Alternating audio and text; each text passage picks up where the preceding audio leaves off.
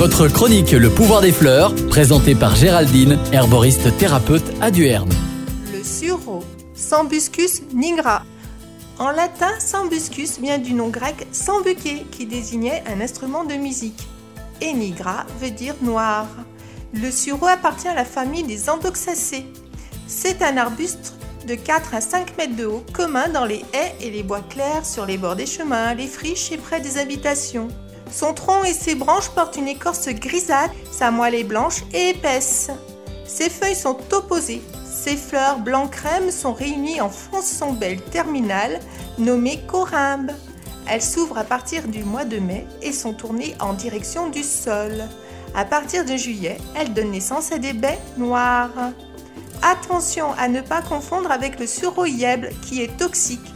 Ses fleurs sont tournées vers le ciel. Un peu d'histoire. Par une belle nuit de mai, les gitanes confectionnaient des beignets de fleurs de sureau qu'elles plaçaient sur l'arbre.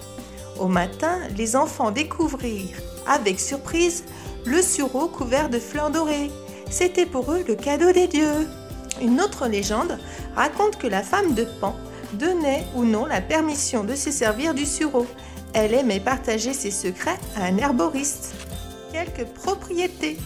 Les fleurs de sureau sont utilisées dans tous les états de refroidissement, accompagnés ou non de fièvre. Elles ont une action sur le système immunitaire qu'elles stimulent modérément. Elles ont une activité antivirale et anti-inflammatoire des voies respiratoires, comme le rhume, la grippe, la toux, etc. Elles ont quelques contre-indications tout de même à éviter si vous êtes diabétique, si vous êtes une femme enceinte ou allaitante et les enfants de moins de 12 ans. Merci et à bientôt les amis des plantes.